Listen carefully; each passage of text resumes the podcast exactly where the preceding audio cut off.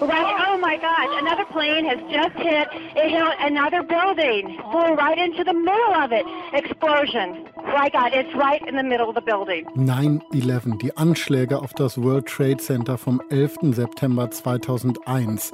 Wir fragen uns, wie groß ist die Gefahr des islamistischen Terrors 20 Jahre danach? Deutschlandfunk Nova. Kurz und heute mit Paulus Müller. Der 11. September 2001, ganz klar ein Tag, der die Welt verändert hat. Terroristen der Al-Qaida haben Flugzeuge entführt und sind mit ihnen in das World Trade Center in New York gerast und ins Pentagon in Washington. 2996 Menschen sind gestorben. Der damalige US-Präsident George W. Bush hat den War on Terror ausgerufen. Our war on terror begins with Al-Qaida, but it does not end there. It will not end until every terrorist group of global reach has been found, stopped and defeated. Es gab dann Kriege in Afghanistan und im Irak, die von den USA begonnen wurden. Die Brown University kommt zu dem Ergebnis, dass mehr als 800.000 Menschen beim Krieg gegen den Terrorismus ums Leben gekommen sind. Viele von ihnen Zivilistinnen und Zivilisten im Irak und in Afghanistan. Der Krieg dort ist beendet. Joe Biden hat den Truppenabzug Ende August angekündigt. My fellow Americans, The war in Afghanistan is now over. Guido Steinberg ist Experte für Dschihadismus und Terrorismus bei der Stiftung Wissenschaft und Politik. Schönen guten Abend. Guten Abend, Herr Müller. Sie sagen, der Krieg gegen den Terrorismus ist gescheitert. Warum kommen Sie zu diesem Schluss?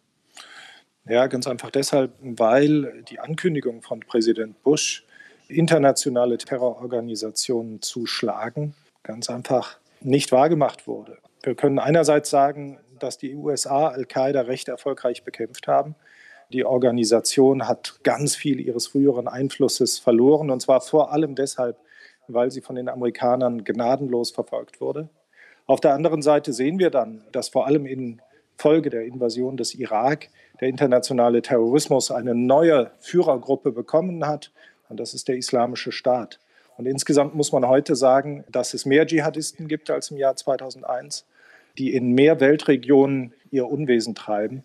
Deswegen denke ich, kann man schon sagen, dass dieser Krieg gegen den Terror, wie die Amerikaner ihn geführt haben, gescheitert ist. Kann man sogar sagen, dass andersrum der Krieg gegen den Terror eben dazu geführt hat, dass es jetzt mehr Dschihadisten gibt weltweit?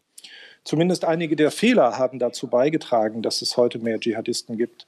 Und der größte dieser Fehler, das war der Irakkrieg der wurde ja unter anderem mit dem Argument geführt, dass der Irak islamistische Terroristen unterstützt hatte.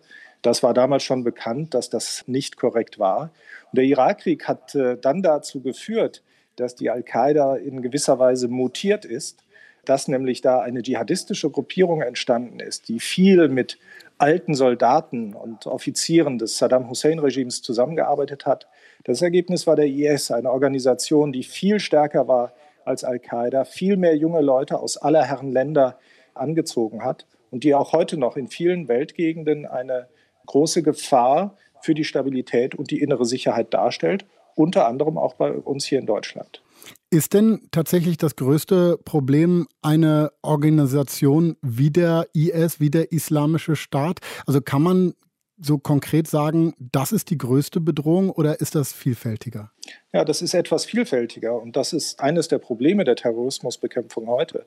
Im Jahr 2001 gab es die eine Organisation, die willens war und in der Lage, von Afghanistan aus über Hamburg, über Deutschland, über Saudi-Arabien in den USA Anschläge zu verüben.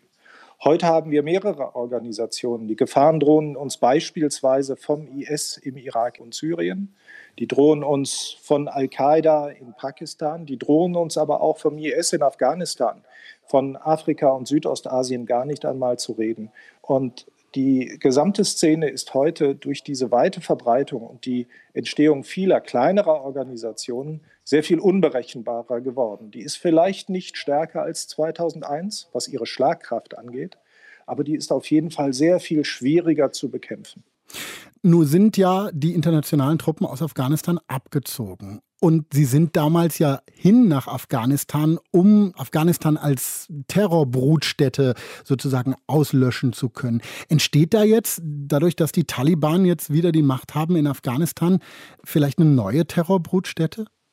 Ja, die Terrorbrutstätte Pakistan, Afghanistan, die hat gar nicht aufgehört zu bestehen seit den 80er Jahren. Was sich jetzt tun könnte, ist, dass die Terroristen, die ohnehin schon da sind, erstens ein Rückzugsgebiet bekommen, in dem es sicherer ist als vorher. Ganz einfach deshalb, weil die amerikanischen Drohnen, die Kampfflugzeuge, die Spezialkräfte nun weiter, sehr viel weiter entfernt sind. Und zweitens könnte da eine neue Brutstätte entstehen, weil sich schon in den letzten Jahren gezeigt hat, dass junge Leute nicht mehr nur nach Syrien gereist sind, sondern auch versucht haben, oft über die Türkei und Iran nach Afghanistan zu kommen, um sich dort dem IS oder auch einer anderen Organisation anzuschließen.